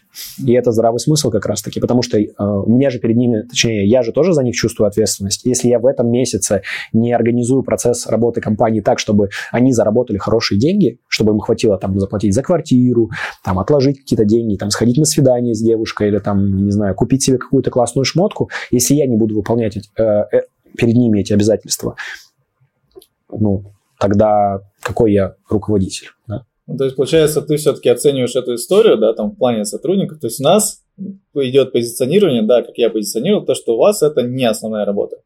То есть, у вас есть суббота, воскресенье, mm-hmm. да, там, может быть, где-то на буднях, mm-hmm. но это, как бы, возможно, такой промежуточный этап перед тем, как вы пойдете куда-то дальше. Вот. У тебя все-таки это получается как, ну, ты объясняешь, что это ваша основной вид деятельности, правильно? Безусловно, для артистов основного состава, конечно, так. И я всем говорю, что, ребят, если вы чувствуете, что детские праздники – это ваше предна, ну, так скажем, предназначение молодости, mm-hmm. инвестируйте туда все свое время и энергию, там, ну, по крайней мере, до 30 лет, если у вас нет никаких других планов и идей, если вам это действительно искренне нравится, погрузитесь туда полностью. И артисты основного состава, если они работают в будние дни, они Э, либо занимаются саморазвитием, либо участвуют в репетиционном процессе, то есть создание продукта нового или репетиции каких-то продуктов, которые планируются на выходные дни. Mm-hmm. Суббота, воскресенье зачастую это стопроцентная занятость. Да, дальше продолжим. А, я уверен, то, что скорее ну, уверен, скорее всего, короче, скорее всего, давай так правильно будет сказать, то, что твоему основному составу примерно, ну, около 30 лет. Или скоро будет 30 лет? Нет. Нет? Нет. Ну, есть ребята, которым уже были близко к 30 годам, но, по-моему, еще никого нет, кому Ну, то есть там 2-3 года им будет 30 лет. То есть это нет такого? М- меньшей части. В основном э, ребята, ну, это 2000 год где-то рождения, 2000-2002, вот так. 22-23, да. У да. тебя есть понимание того, то есть у меня, ну, есть, ну, то есть я понимаю, что там 30 лет, а дальше, ну, нужно что-то делать. Угу. Ну, ты готовишь ли их и готовишься ли сам к тому, что, ну, тебе придется с ними расстаться в какой-то определенный момент, да, и куда-то их выпустить уже дальше. Куда Или ты не, не думаешь об этом? Ну, я вообще не мыслю такой категории, что я, там, условно говоря... Ну, им 22, они типа кайфуют. Что я ответственен за их жизнь, за их выбор. Я ну, не думаю так. Если они пришли сюда, если они занимаются тем, чем они занимаются, это их осознанный выбор, правильно? Нам же уже не по 14 лет. Mm-hmm. Вот. Э, что касается перспективы, я могу только за себя говорить, что я пойду дальше. Если ребятам, которые в данный момент со мной идут по пути, если им это будет интересно, если они будут вовлекаться в какие-то новые проекты, в новые направления, я буду только рад. Ну, у тебя нет ограничения возрастного для ребят? Ну, то есть там для анимация, артистов? да, для артистов, ну, там понимаешь, что 30 как... Есть, конечно. И я им говорю каждый раз, ребята, давайте делать какие-то шоу, давайте какие-то делать более серьезные проекты, чем просто работать в, там, в ростовой кукле или там щенячьем патруле. Они это прекрасно понимают. И большая часть ребят, которые уже работают там 6 лет, они задействованы по большей части в каких-то более таких ну, более фундаментальных программах. Ну, нет, да. более программах таких. Где их возраст, он, э, ну, 30 лет, это вообще не... То есть это не работа в Микки Маусе, условно mm-hmm. говоря, в 30 лет. Это вот, как, опять же, таки, как у вас формат ведущих. Mm-hmm. Ну, что, ну, в вашем случае тоже ведущий, какая разница, ну, сколько mm-hmm. там, 25 или 35? Большая. Ну, для меня. Может быть, для меня. ну, то есть у меня есть понимание, что 30, как бы, и дальше баста. Но просто почему объясню? Блин, ты хоронишь э, ребята. Смотри, я сейчас, мне 31, я сейчас бороду сбрею, я же вообще буду молодой парень. И что ты меня не возьмешь к себе на работу? Объясню, ну просто у нас есть... по возрасту. И по полу еще у нас, кстати, есть. Ну, у нас девочек тоже ждет. Просто, ну, объясню, у меня как бы, понятное дело, у тебя есть рост, да, там, компании, то есть ты дальше, дальше, то есть ты можешь что-то дать, а я понимаю то, что, ну, есть определенный потолок, да, в нашей компании. Пока я не понимаю, какого там пройти, там, ну, это, да, там, сугубо, наверное, моя личная история. Mm-hmm. Есть понимание цикла жизни, да, там, ведущего. Mm-hmm. Lifetime value.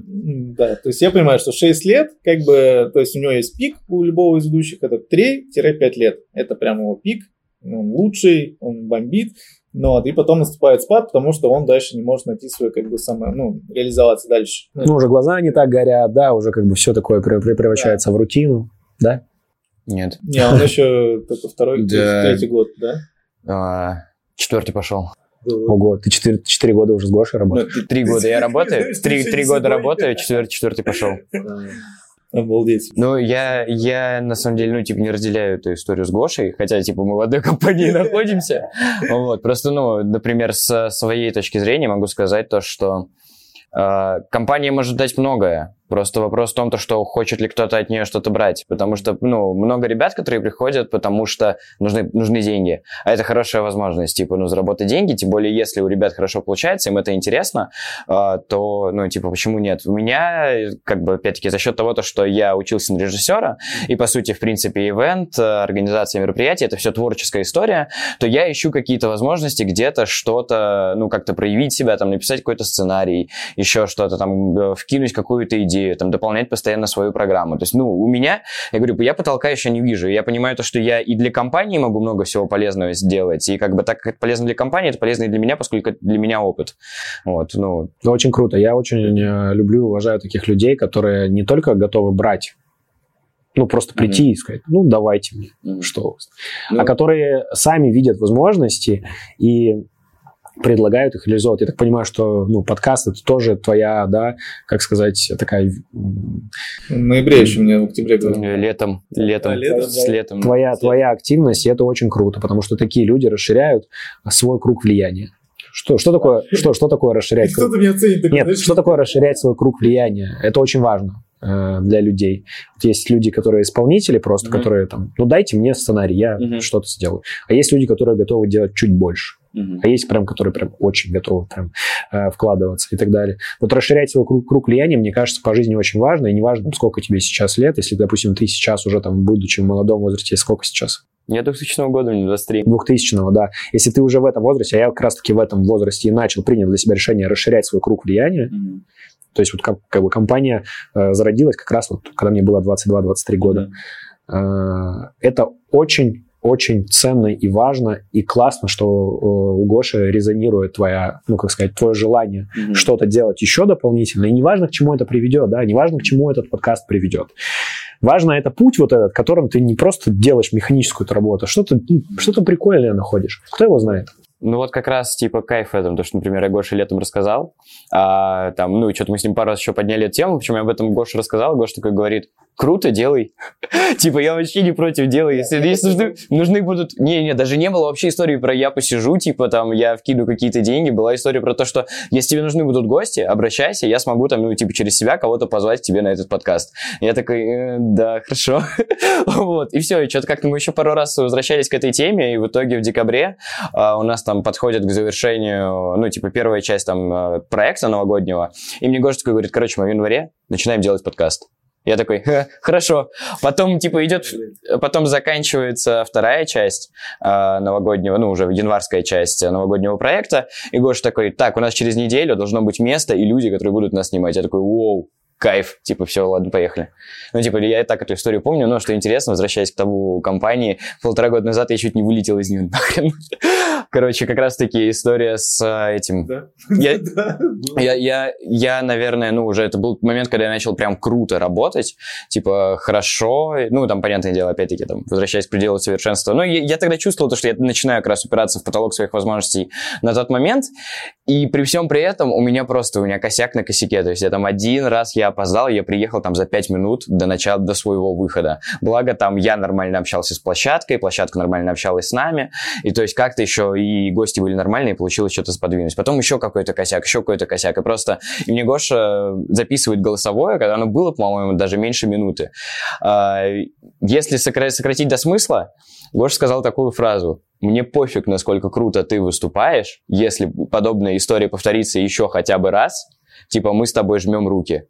И я такой, я понял. Я просто, я что-то день посидел, подумал, э, что я делаю в этой жизни. Так, у меня там были определенные проблемы, из-за этого был плохой фокус на профессиональной деятельности.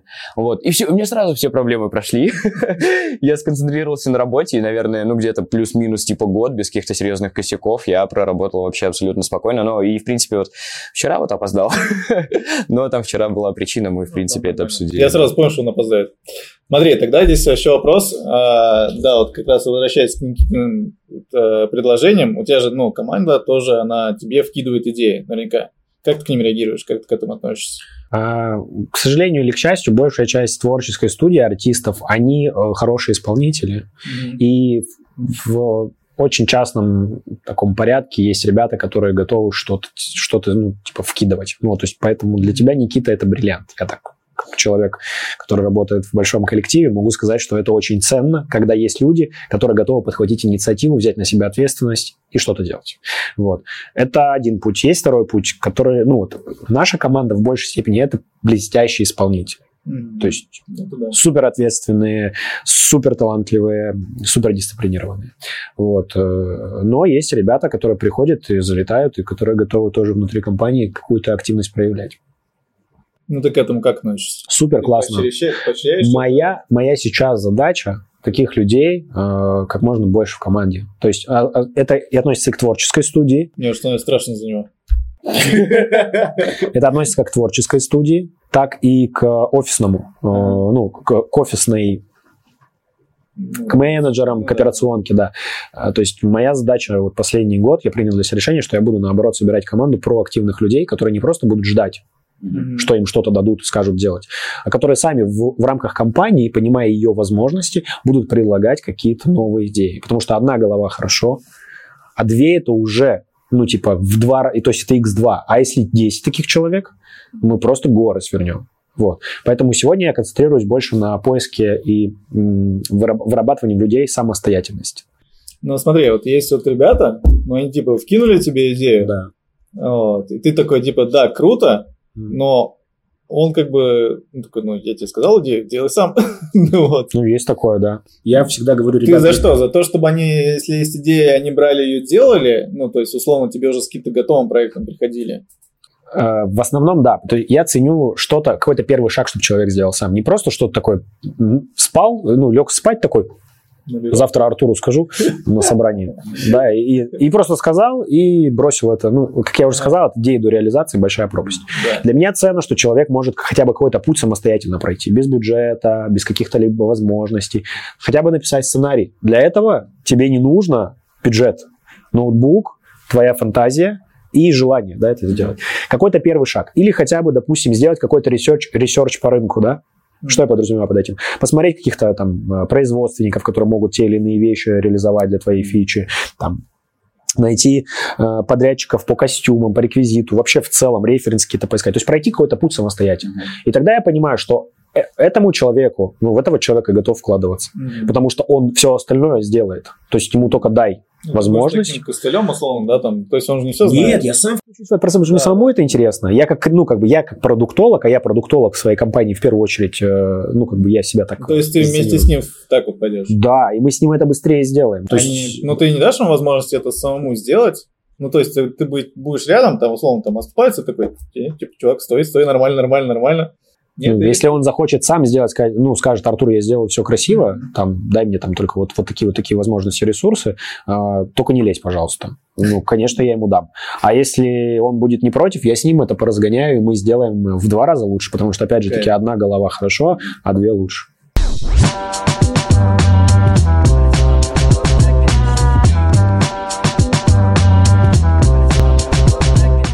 Смотри, такой вопрос. Мы возвращаемся теперь опять к продукту, то есть мы разобрали там, ну, понятное дело, что немножко поверхностно там по команде. А дальше. Продукт готов. Все круто. До этого пункта доходят, я уверен, там, ну, многие. Но дальше этому продукту нужно дать жизнь. Что, ну, какие этапы проходит а, продукт от момента, ну, когда он уже готов, до момента, как он поступает на рынок. То есть там продакшн, вот это вот Фотографирование. Да, да. Ну, то есть тут, тут, тут все очень довольно-таки шаблонно и регламентировано.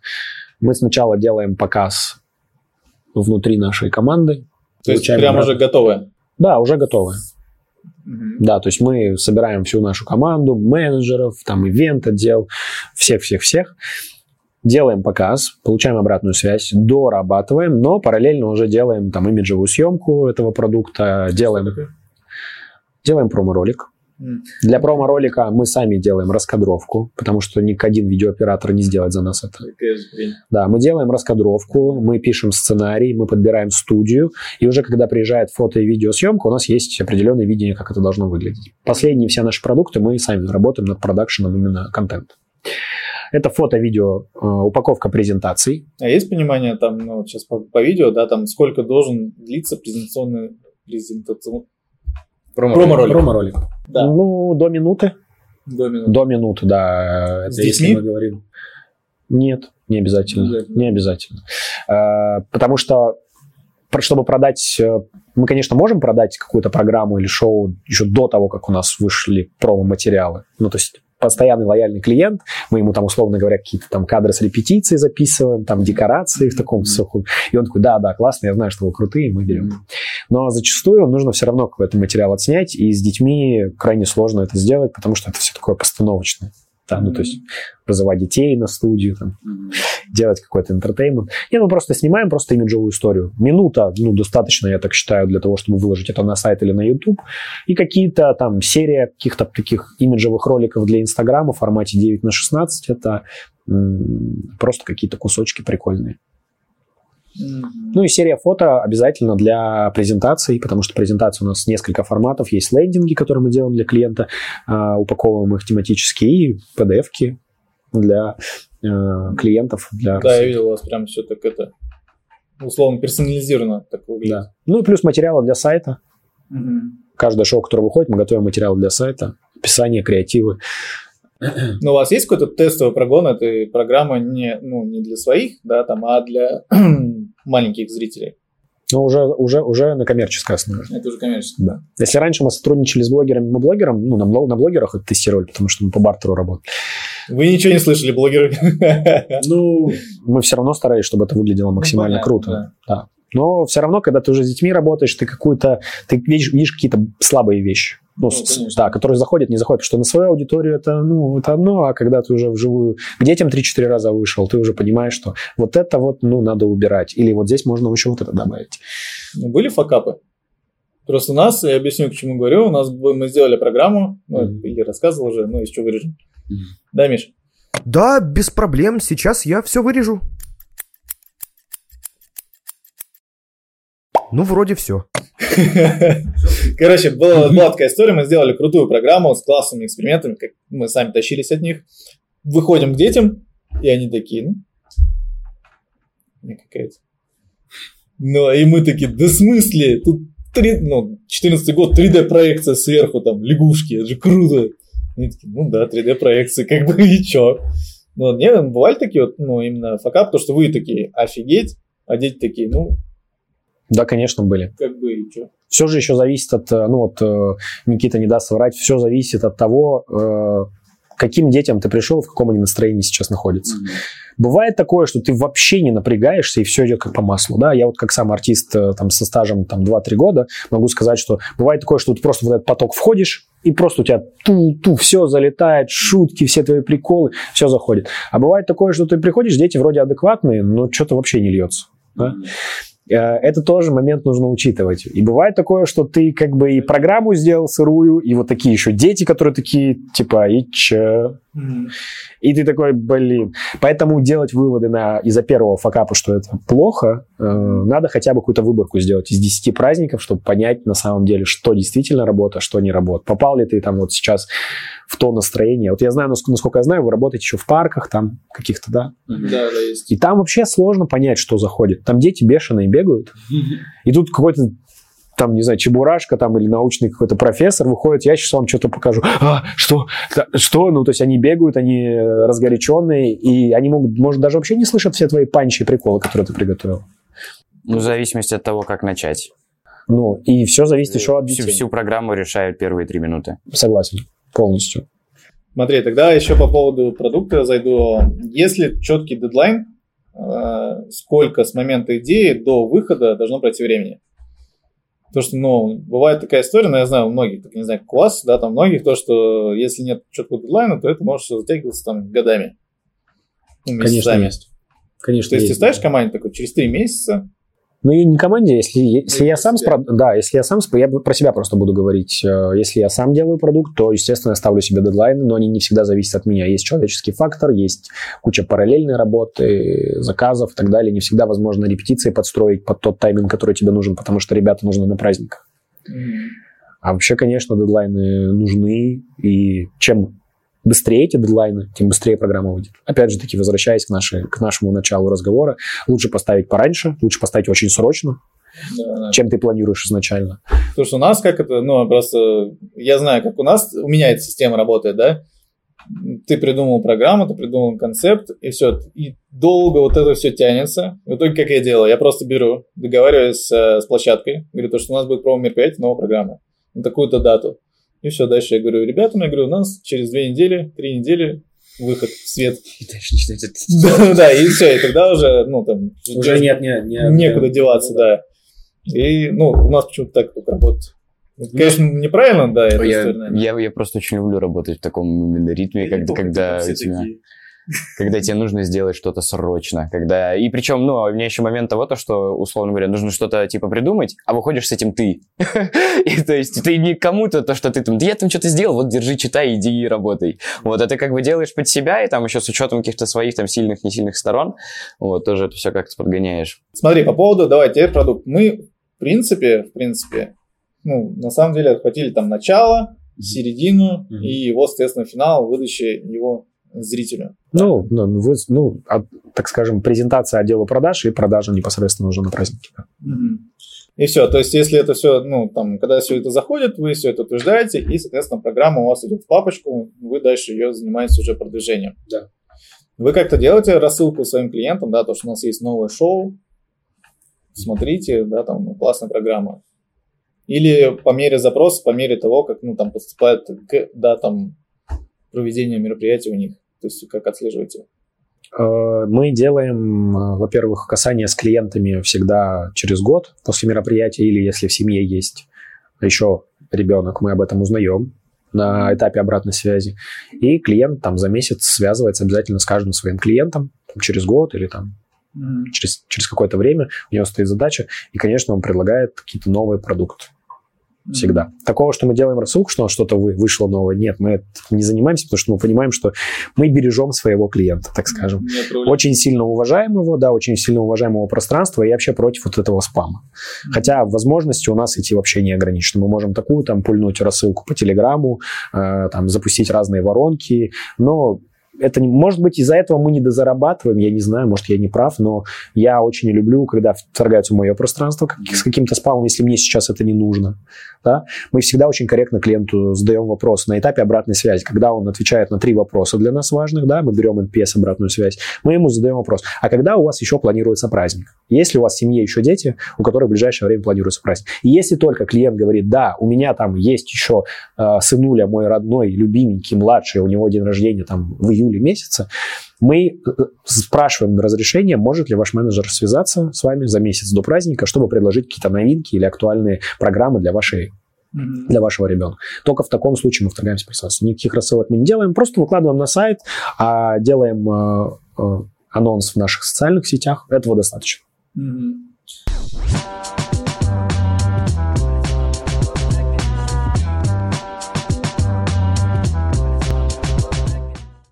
Теперь смотри, вернемся да, к отзывам. А по поводу самого такого запоминающегося отзыва положительного, то есть, э, может быть, которое повлияло там на тебя. То есть ты такой послушал и такой, да, вот она, слава. Э, короче, таких отзывов очень много. Я не хочу хвастаться. Очень много таких отзывов восторженных по поводу работы нашей компании. Э, мы следим за этим ежемесячно.